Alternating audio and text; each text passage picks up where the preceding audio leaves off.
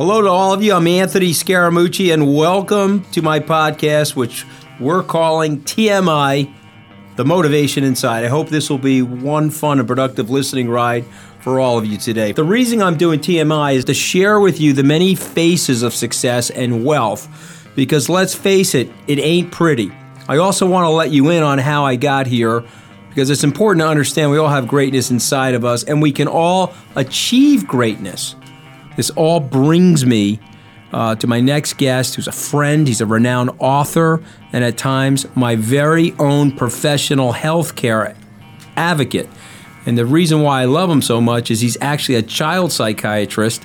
And I submit to all of you adults out there you know down deep you're just a child in an overgrown, aging body. We all need a little bit of love and advice and counsel uh, from child psychiatrists. And I'm welcoming now uh, the renowned author, president of the Child Mind Institute here in New York, Dr. Harold Koplewicz.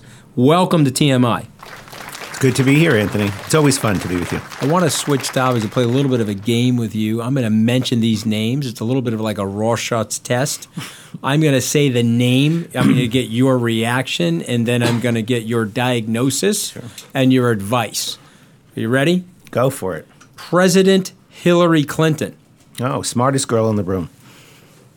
Is so that good or bad? I think that's a it's a mixed bag. I think that if we have President Hillary Clinton, we'll most probably have the most prepared human being in the White House. Uh, I think maybe since FDR or maybe Richard Nixon, we haven't had someone who has had this much experience entering uh, the White House at a time when the world seems to be a very, very scary and frightening so, place. But is that preparation good, bad? Do you think that's a good? I don't know, like, what is your advice for her? so, so I, am of the opinion that all of us, including our potential presidents, need a child psychologist. Yeah, so, so, so, it's so very. what, what is the advice so Hillary? So Hillary. Give, so give I, her. So I actually know Hillary and. Hillary would agree with you. So years ago, when Hillary was uh, a senator, and I was I was not there to see her. I was walking down uh, the Senate uh, hallway to go see someone else to push them about children's mental health. Hillary actually said to me, What are you doing here? And I said, I'm looking for money and for influence. She said, This is not going to be an easy trip. And she invited me into her office and she said, You know, I think I have a job for you. I think you should be the child psychiatrist for my office. Sort of like the shrink on the, uh, the Showtime series Billion. You know, yes. Come in right. There. So years later, I see her again and she's Secretary of State. And she says, You know, remember how I told you you should have been the secretary, the psychiatrist for my office, and then I told you we should have a psychiatrist for the Senate.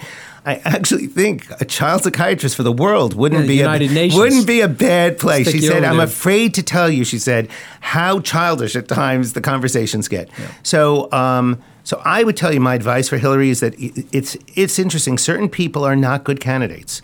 So the Hillary Clinton that I know is warm and is smart, and at times the Hillary Clinton I see on the uh, stump seems to be shrill and angry and strident, which is so dis- discombobulating and disconcerting. I, I, and I think it's the environment. I think she said this recently I'm not a natural like Obama and Clinton or Reagan. There are certain people who the crowd doesn't look. Donald, we'll, we'll get to the next one, I'm sure, is going to be Donald Trump about assets. I, and, I was going with Sanders. I wanted to go to go the communists first go, go, before I got to the. Oh, uh, that's it. Let's do Bernie. So, so, but, but, but I, I just want to add something because I do a lot of television, and, and I would say to you that the lights, the cameras, uh, the imposition and the self consciousness that there are eyeballs out there that you can't see that are watching you. Something happens to a certain group of people. I can remember watching an interview of Reagan in the mid 70s. They were doing a documentary. So it was him in the mid 1970s before he ran against Gerald Ford. He looked over at the camera and he said, You see that device over there? For my entire life, that camera has loved me and I have treated that camera as a dear friend.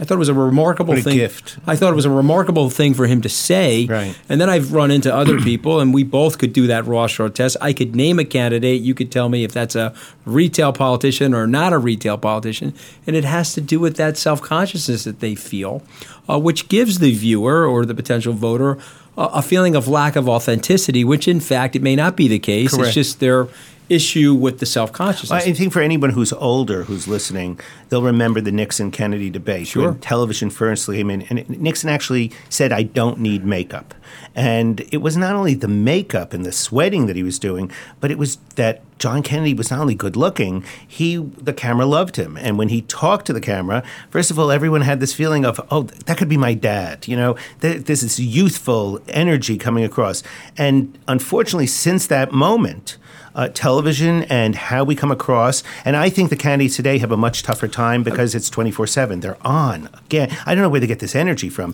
that they're hopping around here and there and they're constantly, they're constantly being watched. I want to just interject with a historical anecdote quickly. And so Don Hewitt, who ultimately became the producer for 60 Minutes, was producing that debate. It was in Chicago.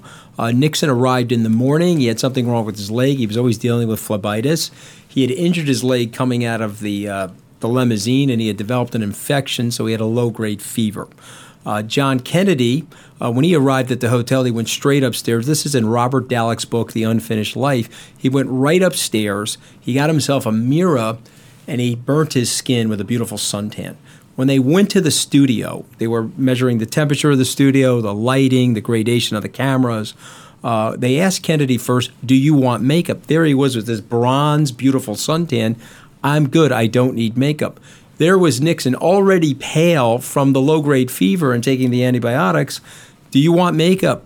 Candidate Nixon. He said no. In his memoirs, he wrote, The reason I said no, I didn't want the story the next day to be, you know, we'll see Nixon takes makeup and uh, Adonis Kennedy does not. And so he didn't take the makeup. He was sweating. And we both know the famous story that people that watched the debate thought for certain that Kennedy won. And people that heard it on the radio, they sort of gave the nod to Nixon. And so there's an image element to all of the things we do, but especially in presidential politics.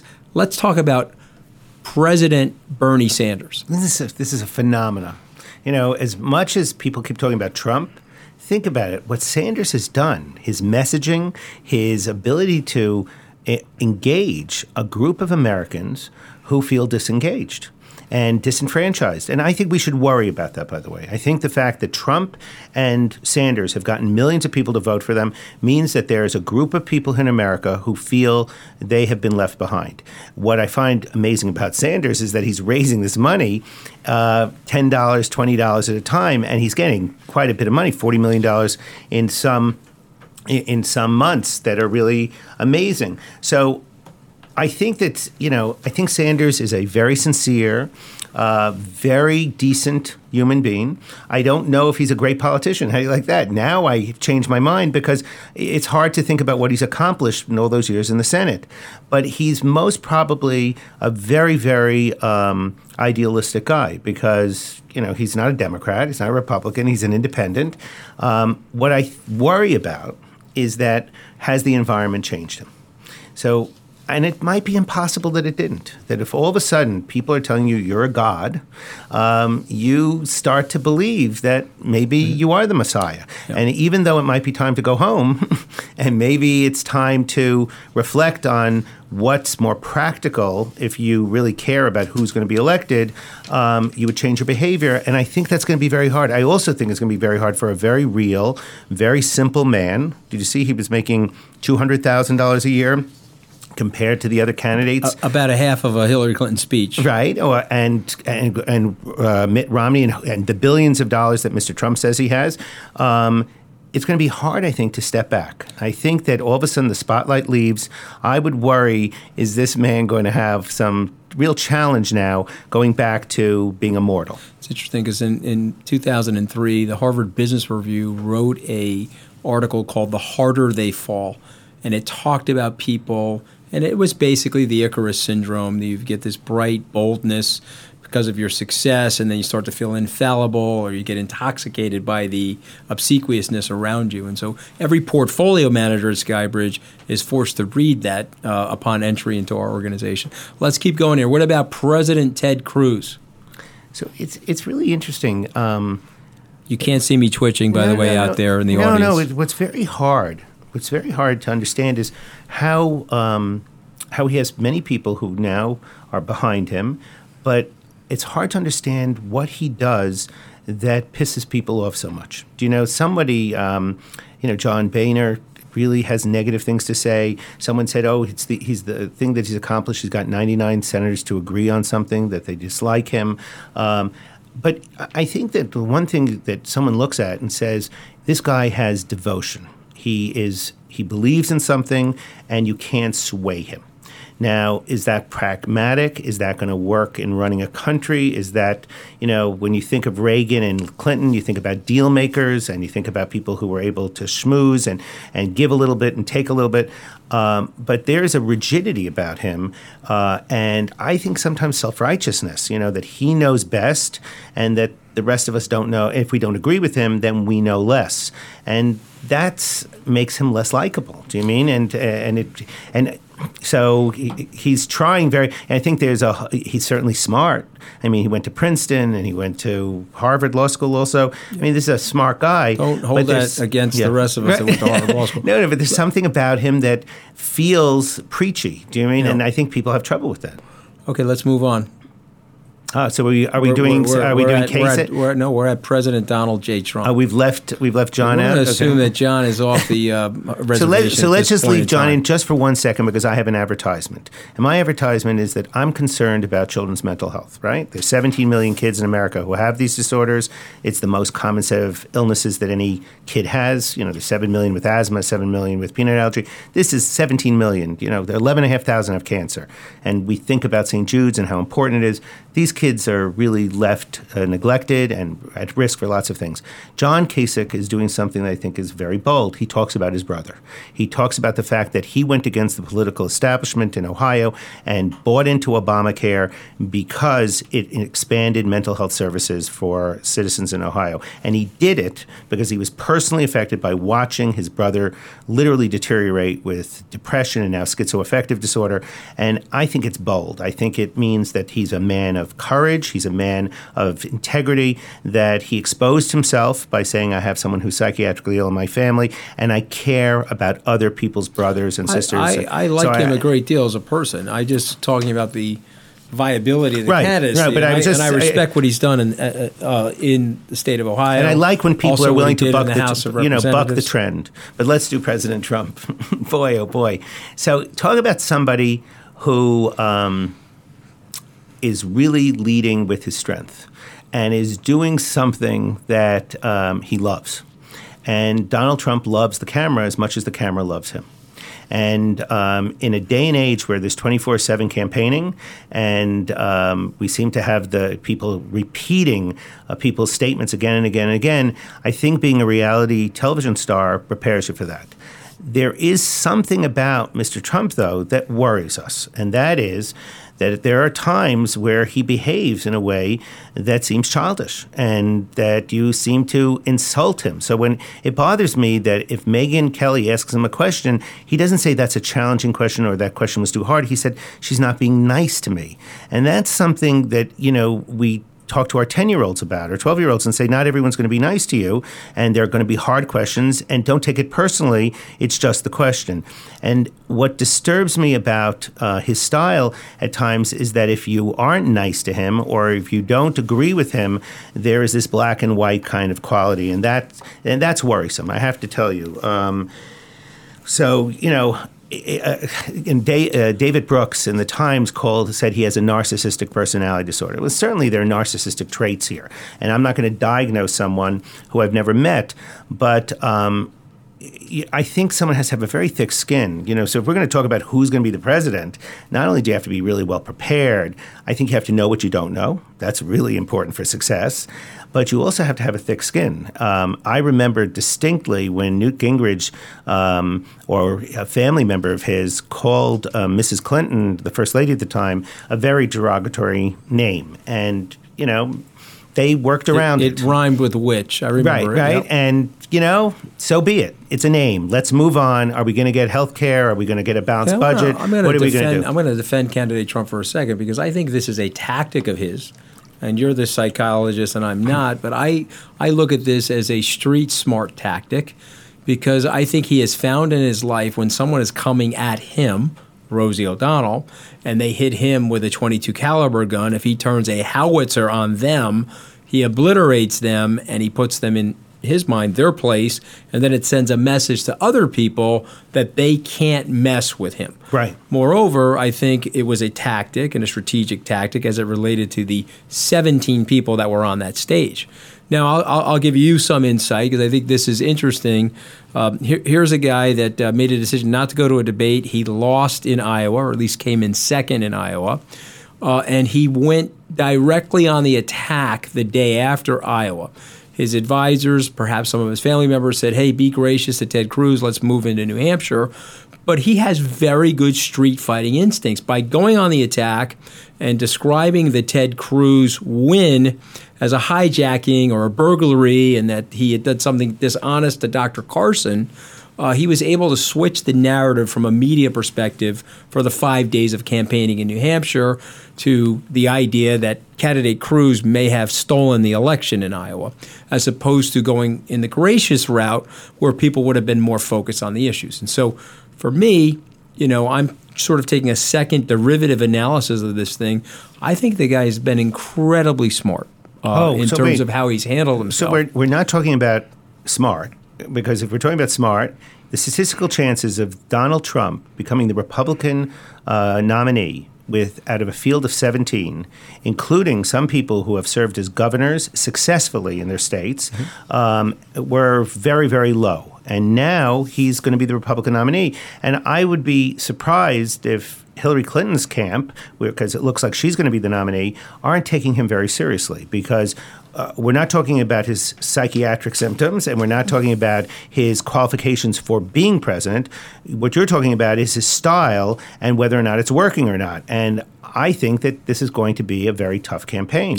Um, I don't think it's necessarily good for America because I think what Mr. Trump does, and people say this, is that he says things that sometimes he says things that we're all thinking about. I don't think we're all thinking about it, and I think that sometimes we think about things that are private thoughts that we know if we said them out loud would be very hurtful and would be divisive and wouldn't serve a purpose and would just hurt feelings and it wouldn't accomplish anything in the long run. Now, maybe in the short run we'd win, uh, we'd win a battle, and that's what worries me is that he will his style. You know, he keeps saying he's going to become presidential. It's kind of like, are you serious? Are, what what is presidential? Are you? eh, We like authentic, and if this is the authentic Donald Trump, I don't think he's going to change. But what worries me is that it's going to change the way we do discussions about different ideas um, when we pick our president. I don't think that's necessarily well, good. I, I, well, listen, I think you bring up a good point that at the end of the day, the leader of a country, uh, not to overly use Italian expressions, but the fish sort of stinks from the head down. And so uh, the leader can sometimes project a certain image that gets carried through the country. And so uh, I see that. But listen, I'll make you a gentleman's bet. I think he beats candidate Clinton in the presidential election. Okay, we're shaking hands here on, on our podcast. Okay, and Let's- I and I and I think that we're going to have President Clinton, and I can also tell you that whoever wins should make a donation to the Child Mind Institute. All right. Well, there you go. I'll, I'll, I'll ask. I'll ask the Donald to do that, and he's a very generous guy. What What does the Child Mind Institute do? I think the best way to think about this is most people in America know St. Jude's Children's Hospital. 63 years ago, Danny Thomas started a hospital that wanted to eliminate childhood cancer and has done a remarkable job of making pediatric leukemia now something that very few kids die from. And when I was a kid, 94 out of 100 kids died. And we think that it's necessary to tackle psychiatric and learning disorders.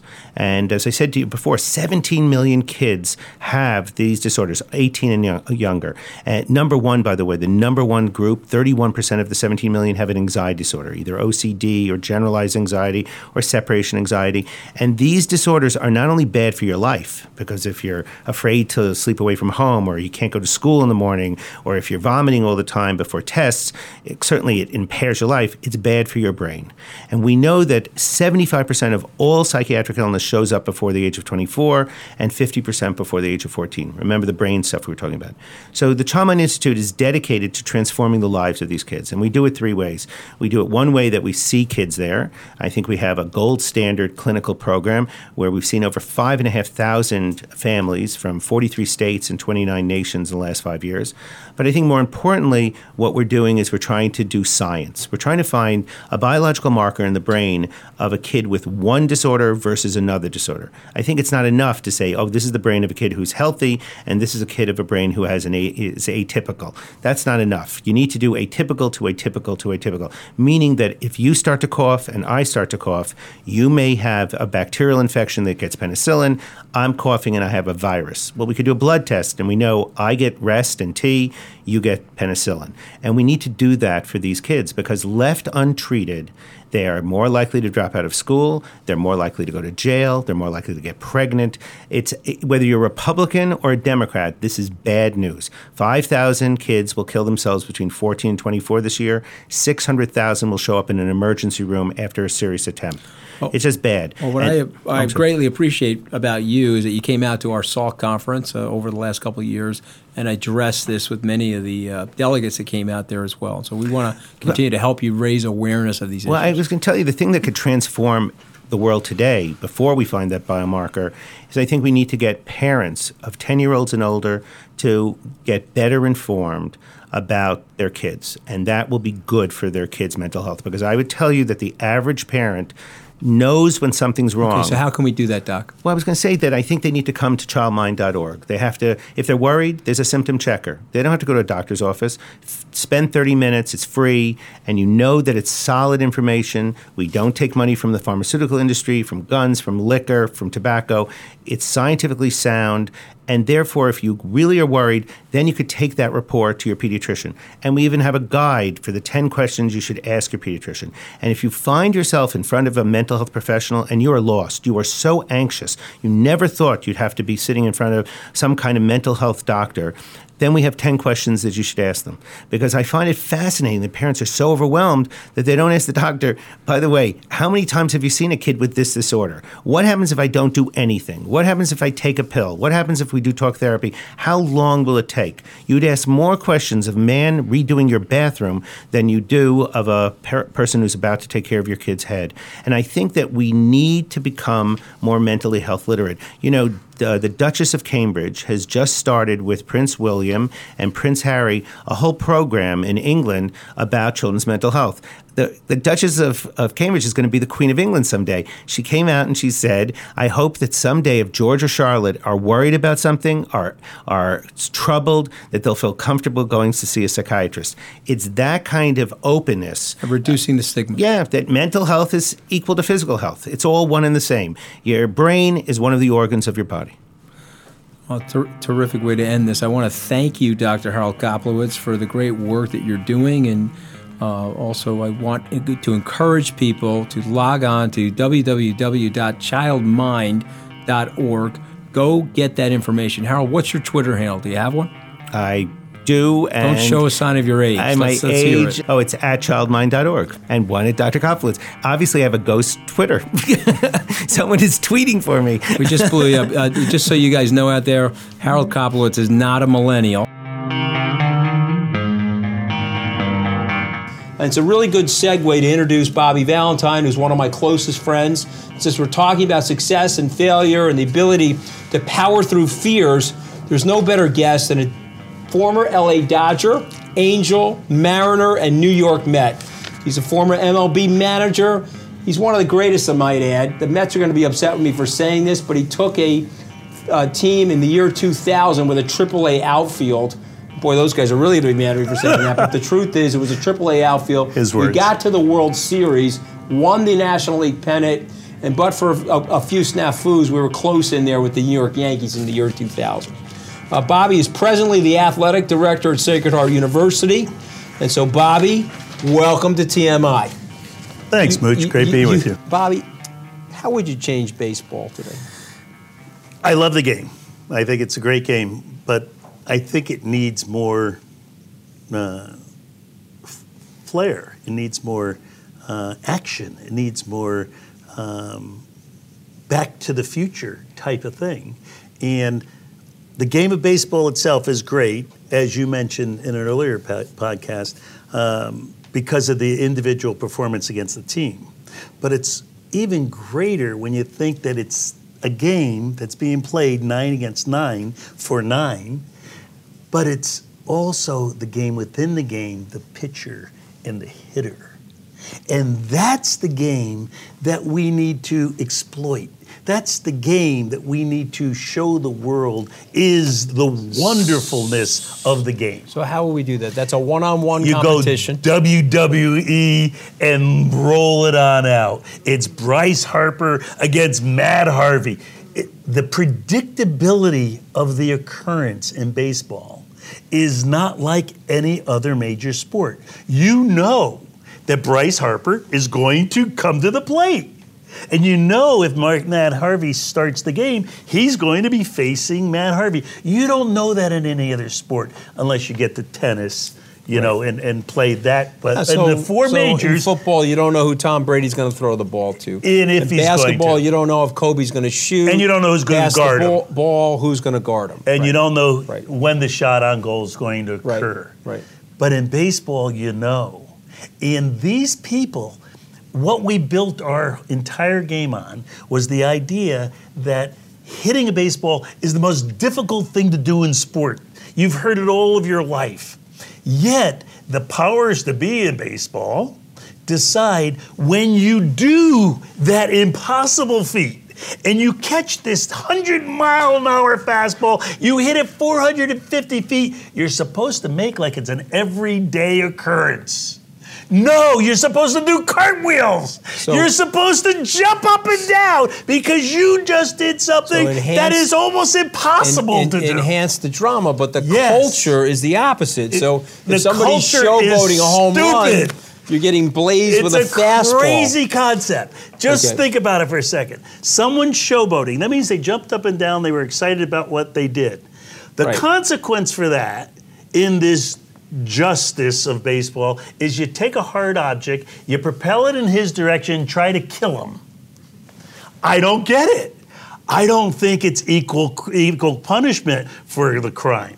If the guy was jumping up and down, then when you strike him out the next time he comes up, it's your turn to jump up and down. Okay? And that's if you if you get into the culture of the under 13 year old, the kid who's on the phone all day and on the computer, he's YouTubing the home run that Bautista hit and threw his bat. And then he's going out into the He's going to the backyard and top- he's mimicking He's it. He's going to the top 10 list on ESPN, the baseball list, baseball tonight. and that's what they're emulating. Me- but we don't we don't want to So have that. Let me ask so we need to so do let- that to let's- change the Let's segue because I think there's Yeah. a couple of players that Yeah. are right on your bandwagon. Yeah, One of them Bryce is Bryce Harper. Harper. Yes. So tell us about Bryce, your opinion of him, and who are some of the other players out there that you like? Well, I, I love Bryce Harper and I love his style. I love I think he's exactly right in where he's coming from. That we need to celebrate more. We need to have our the kids of today want to see something special happen. Maybe what we do, Mooch, is we just have two designated players a game who could celebrate or do something out of the ordinary that didn't look So like they get the buy. Co- huh? They get the buy. They get the buy, basically, right. You can do anything you Right. want. They can, they, they can do a cartwheel on the way to first base on a home run. No one, no one can blaze a fastball. Yes, and when they're coming up in the ninth, everyone's going to go to the TV to see the, the at bat. You know, I think we need to do a little of that stuff just because we can. And at the end of the day, it is the American pastime, but it's only a game. So games are supposed to be entertaining and listen to the masses when they say, we're not really entertained right now. What do you think? You know, I'm going to ask you the legacy question. So, what do you think your legacy is going to be? My legacy? And I know you still got you're, The big still, mouth. We're Yeah. still we're still in the fifth inning on you because I know you got you got a lot of energy in that Yeah, system yeah. of yours. So, what's the legacy? Well, and, and the let's legacy put the of big baseball, mouth aside for a second because I, I definitely would say that you've been expressive. uh, your fans would say you've been honest, okay, yeah. and your detractors would say that you, they would like you not to abre la boca. Right. Okay. A little too Uh, big, And so, you know, that's probably why you and I are pals because we're Yeah. probably in the same boat that way. And you know what my mother used to say? Bobby, do you always have to open your mouth? Right. For the time I was three. Right. So what? Is it going to change? Well, no, the, it's one not of the going best, to change. One you of your best lines, and I still remember this, and Dougie Rowe and I still talk about it. It was you were you were managing for the Red Sox. Someone asked you a question, and you said, "You know, that should really be off the record, and I shouldn't answer that question." But I'm not an off the record kind of guy. and then you I'm not proceeded. an off the then you record kind of proceeded. guy. Then you proceeded to answer the question. Yeah. Yeah. Love that about you. Yeah, well, I, I don't mind doing that. And again, that's what Bryce and some other players. When you say who are the good players, I think uh, there's there's You- a wealth of talent right now under 27 years old, and they should they should be the new generation. But let them be the new generation.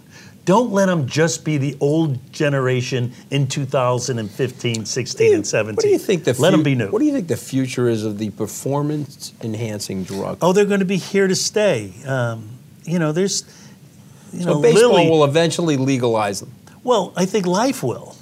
I think that that So the show Limitless. medicine. So the show Limitless with Bradley Cooper, the idea that you can take a pill that'll give you better retention or more physical acuity. Yeah. That'll become part of our standard life. I believe There's that. an integration of the chemistry from the outside forces that we're going to put on the inside. Yes. That will become standardized not only in baseball, but the the rest world. of the civilization. exactly.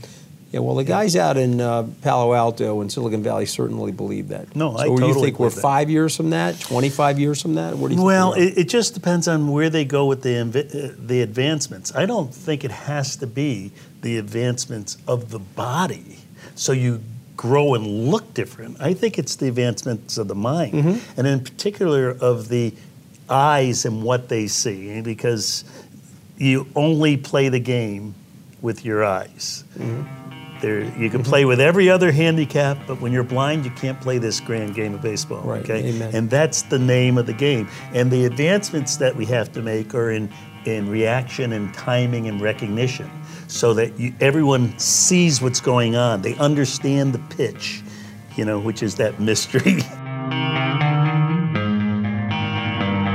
I want to thank Bobby V for joining us today on TMI. Whether you have figured out how to fail easily, remember to embrace and learn from it.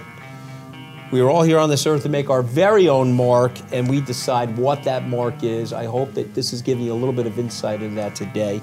Uh, remember to email me or our team at podcast at skybridgeinsights.com. You can follow me on Twitter at, at Scaramucci. Bobby, what's your handle on at, Twitter? at Bobby Valentine. At Bobby Valentine. Until next time, have a prosperous week. Música